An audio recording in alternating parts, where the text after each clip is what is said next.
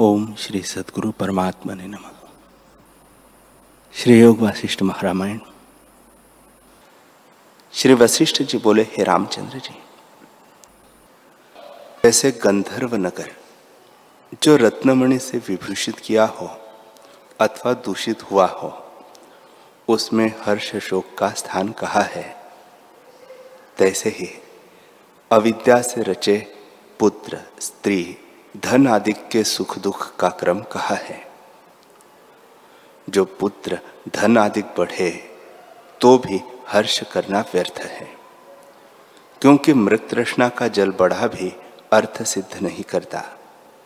तैसे ही धन दारा अधिक बढ़े तो हर्ष कहा है? शोकवान ही रहता है।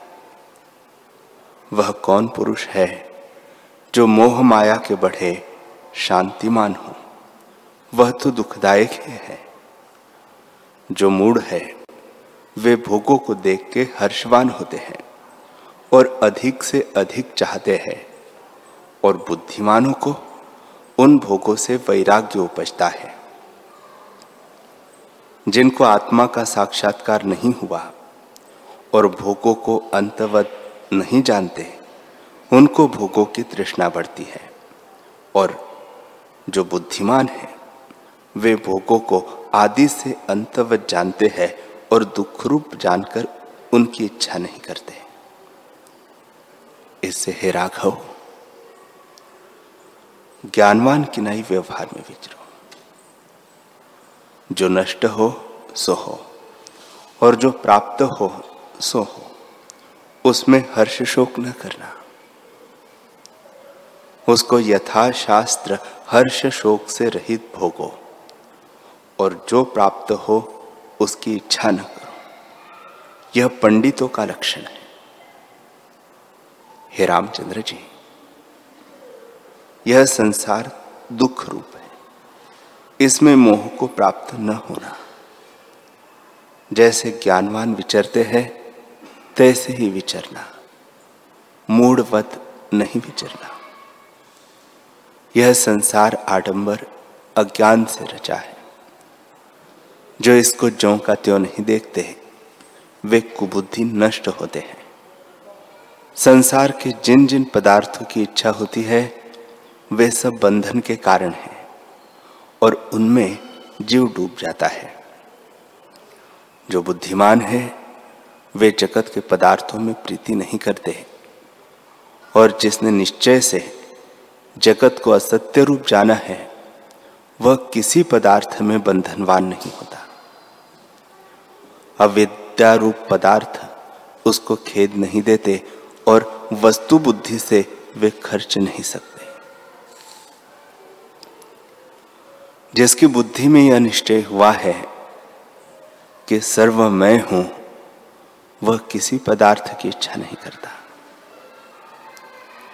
हे रामचंद्र जी शुद्ध तत्व, जो सत्य असत्य जगत के मध्य भाव में है, उसका हृदय से आश्रय करो। और जो भीतर, बाहर जगत दृश्य पदार्थ है, उनको मत ग्रहण करो।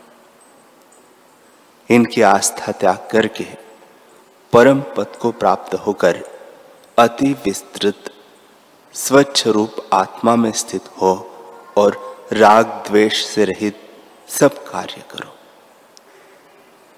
जैसे आकाश सब पदार्थों में व्यापक और निर्लेप है, तैसे ही सब कार्य करते भी निर्लेप हो। जिस पुरुष की पदार्थों में न इच्छा है, न अनिच्छा है, और जो कर्मों में स्वाभाविक स्थित है, उसको कर्म का स्पर्श नहीं होता। वह कमलवत सदा निर्लेप रहता है। देखना, सुनना आदि व्यवहार इंद्रियों से होता है। इससे तुम इंद्रियों से व्यवहार करो अथवा न करो, परंतु इनमें निरीक्षित रहो और अभिमान से रहित होकर आत्म तत्व में स्थित हो। इंद्रियों के अर्थ का सार जो अहंकार है। जब यह हृदय में न फुरेगा, तब तुम योग्य पद को प्राप्त होंगे। और राग द्वेष से रहित संसार समुद्र को तर जाओगे। जब इंद्रियों के राग द्वेष से रहित हो, तब मुक्ति की इच्छा न करे तो भी मुक्ति रूप है।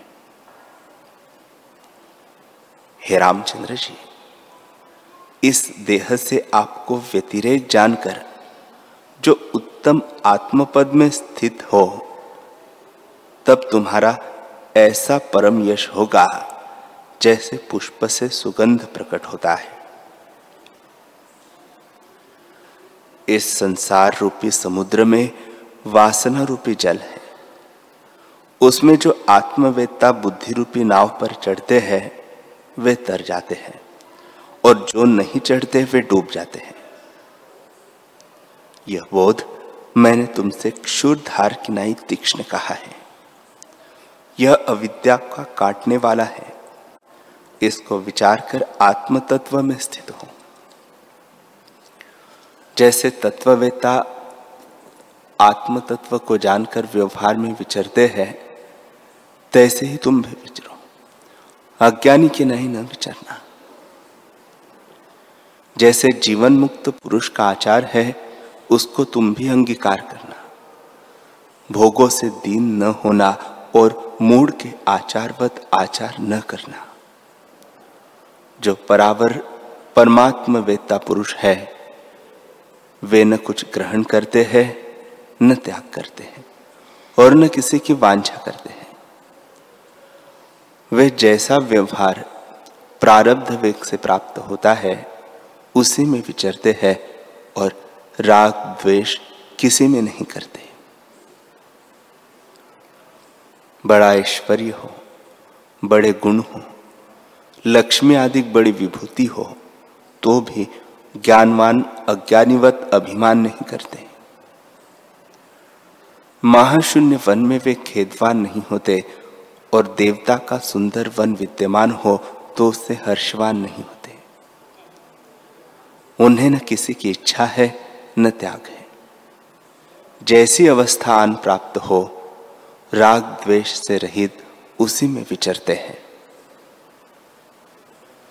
जैसे सूर्य संभाव से विचरता है, तैसे ही वे अभिमान से रहित देह रूपी पृथ्वी में विचरते हैं।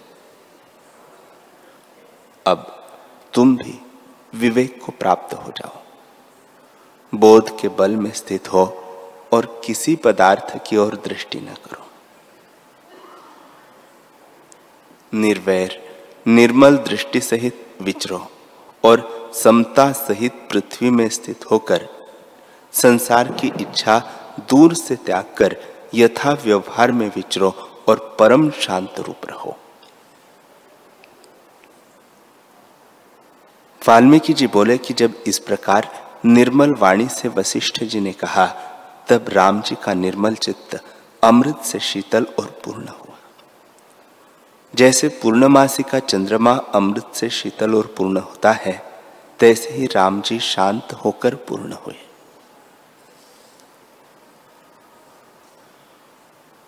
राम जी बोले, हे भगवान, आप सर्वधर्म और वेद वेदांत के पारज्ञ हैं।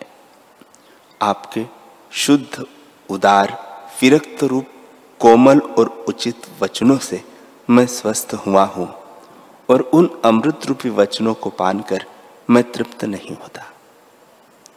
हे भगवान, आप राजस सात्विक जगत कहने लगे थे, सो कुछ संक्षेप से कहा था कि उसमें अवकाश पाकर आपने ब्रह्मा जी की उत्पत्ति कही। उसमें मुझको यह संदेह उत्पन्न हुआ कि कहीं ब्रह्मा की उत्पत्ति कमल से कही है। कहीं आकाश से कही है, कहीं अंडे से कही है और कहीं जल से कही है। सो विचित्र रूप शास्त्र ने कैसे कहा? आप सब संशय के नाश करता है। कृपा करके शीघ्र मुझको उत्तर दीजिए। श्री वशिष्ठ जी बोले, हे रामचंद्र जी, कई लक्ष्य ब्रह्मा और अनेक विष्णु और रुद्र हुए हैं। अब भी अनेक ब्रह्मांड में, अनेक प्रकार के व्यवहार संयुक्त प्रस्तुत है। कितने तुल्य होते हैं, कितने छोटे बड़े काल के स्वप्न जगत की न्याय उत्पन्न होते हैं। कितने बीते हैं और कितने आगे होंगे। उनमें से तुमने एक ब्रह्मा की उत्पत्ति पूछी है, सो सुनो। यह भी अनेक प्रकार के होते हैं। कभी सृष्टि सदाशिव से उत्पन्न होती है, कभी ब्रह्मा से, कभी विष्णु से और कभी मुनीश्वर रच लेते हैं। कभी ब्रह्मा कमल से उपजते हैं, कभी जल से, कभी पवन से और कभी अंडे से उपजे हैं। कभी ब्रह्मांड में ब्रह्मा, कभी विष्णु और कभी सदाशिव होते हैं। कभी सृष्टि में पर्वत उपजते हैं और कभी मनुष्यों से और कभी वृक्षों से पूर्ण होती है। सृष्टि की उत्पत्ति भी अनेक प्रकार से होती है। किसी ब्रह्मांड में मृत्यु का भय होता है। कभी पाषाणमय होती है। कभी मांसमय होती है और कभी सुवर्णमय होती है। कई सृष्टियों में चतुर्दश लोक है। किसी सृष्टि में कई लोग हैं और किसी सृष्टि में ब्रह्मा नहीं हुए। इसी प्रकार अनेक सृष्टि चिदाकाश ब्रह्म तत्व से फुरी है और फिर लय हुई है। जैसे समुद्र में तरंग उपज कर लय होते हैं, तैसे ही आत्मा में अनेक सृष्टि उपज कर लय हो जाती है। जैसे मरुस्थल में मृग तृष्णा की नदी भासती है और पुष्प में सुगंध होती है, तैसे ही परमात्मा में जगत है। जैसे सूर्य की किरणों में त्रसरेणु भासते हैं और उनकी संख्या नहीं कही जाती। यदि कोई ऐसा समर्थ भी हो कि उनकी संख्या करे, परंतु ब्रह्म तत्व में जो सृष्टि फूर्ति है, उनकी संख्या वह भी न कर सकेगा। जैसे वसंत ऋतु में ईखों के खेत में मच्छर होते हैं और नष्ट हो जाते हैं, तैसे ही आत्मा में सृष्टि उपज कर नष्ट हो जाती है। वह काल नहीं जाना जाता कि जिस काल में सृष्टि का उपजना हुआ। आत्म तत्व में नित्य ही सृष्टि का उपजना और लय होता है। जैसे समुद्र में पूर्वापार तरंग फुरते हैं, उनका अंत नहीं। इसी प्रकार सृष्टि का आदि और अंत कुछ नहीं जाना जाता। देवता, दैत्य, मनुष्य आदि कितने उपज कर लय हुए हैं और कितने आगे होंगे। जैसे यह ब्रह्मांड ब्रह्मा से रचा गया है, तैसे ही अनेक ब्रह्मांड हो गए हैं। और जैसे अनेक घटिका एक वर्ष में व्यतीत होती है, तैसे ही बीते हैं। जैसे समुद्र में तरंग होते हैं, तैसे ही ब्रह्म तत्व में असंख्य जगत होते हैं। कितनी सृष्टि हो बीती है, कितनी अब है और कितनी आगे हो जैसे मृतिका में घट होता है। वृक्ष में अनेक पत्र होते हैं, फिर मिट जाते हैं और जैसे जब तक समुद्र में जल है, तब तक तरंग आवर्त निवृत्त नहीं होते, उपजते और लय होते हैं, तैसे ही ब्रह्म चिदाकाश है। त्रिलोकी रूप जगत उपज उपज कर उसी में लय होते हैं। जब तक अपने स्वरूप का प्रमाद है विकार संयुक्त जगत है और बड़े विस्तार से भासता है। जब आत्मा स्वरूप देखोगे, तब कोई विकार न भासेगा। जब तक आत्म दृष्टि से नहीं देखा, तब तक आभास दशा में उपजते और मिटते हैं। पर न सत्य कहे जा सकते हैं और न असत्य कहे जा सकते हैं। वास्तव में ब्रह्म और जगत में कुछ भेद नहीं। समुद्र में तरंग किनाई अभेद है। अविद्या से भिन्न होकर भासते हैं और विचार किए से निवृत्त हो जाते हैं। चर अचर रूप जगत, जो नाना प्रकार की चेष्टा संयुक्त, अनंत सर्वेश्वर आत्मा में फुरते हैं, सो उससे भिन्न नहीं। जैसे शाखा और फूल, फल, वृक्ष से भिन्न नहीं। और भिन्न भासते हैं तो भी अभिन्न है। तैसे ही आत्मा से जगत भिन्न भासते हैं तो भी भिन्न नहीं आत्म रूप ही है। हे रामचंद्र जी, मैंने जो तुमसे चतुर्दश भुवन संयुक्त सृष्टि कही है, उसमें कोई अल्परूप है और कोई बड़ी है? पर सब परमात्मा आकाश में उपजती है और वही रूप है। ब्रह्म तत्व से कभी प्रथम ब्रह्म आकाश उपजता है और प्रतिष्ठा पाता है। फिर उससे ब्रह्मा उपजता है और उसका नाम आकाशज होता है। कभी प्रथम पवन उपजता है और प्रतिष्ठित होता है। फिर उससे ब्रह्मा उपजता, सो वायुज कहता है। कभी प्रथम जल उत्पन्न होता है, उससे ब्रह्मा उपजकर जलज नाम होता है और कभी प्रथम पृथ्वी उत्पन्न होकर विस्तार भाव को प्राप्त होती है और उससे ब्रह्मा उपजता है और पार्थिव उसका नाम होता है। एवं अग्नि से उपजता है, तब अग्निज नाम पाता है।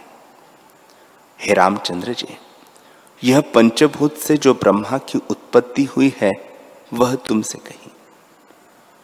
जब चार तत्व पूर्ण होते हैं और पंचम तत्व उससे बढ़ता है, तब उससे प्रजापति उपज कर अपने जगत को रचता है और कभी ब्रह्म तत्व से आप ही फुराता है।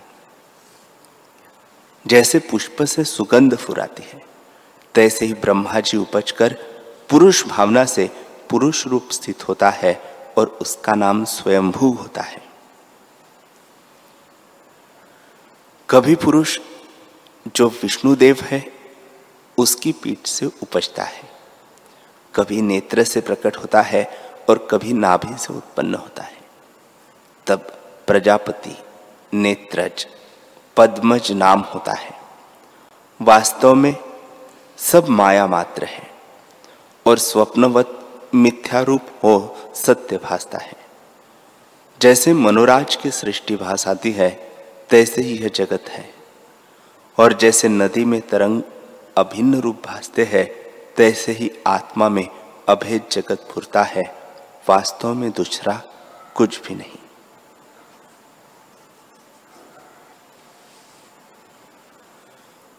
हरि हरि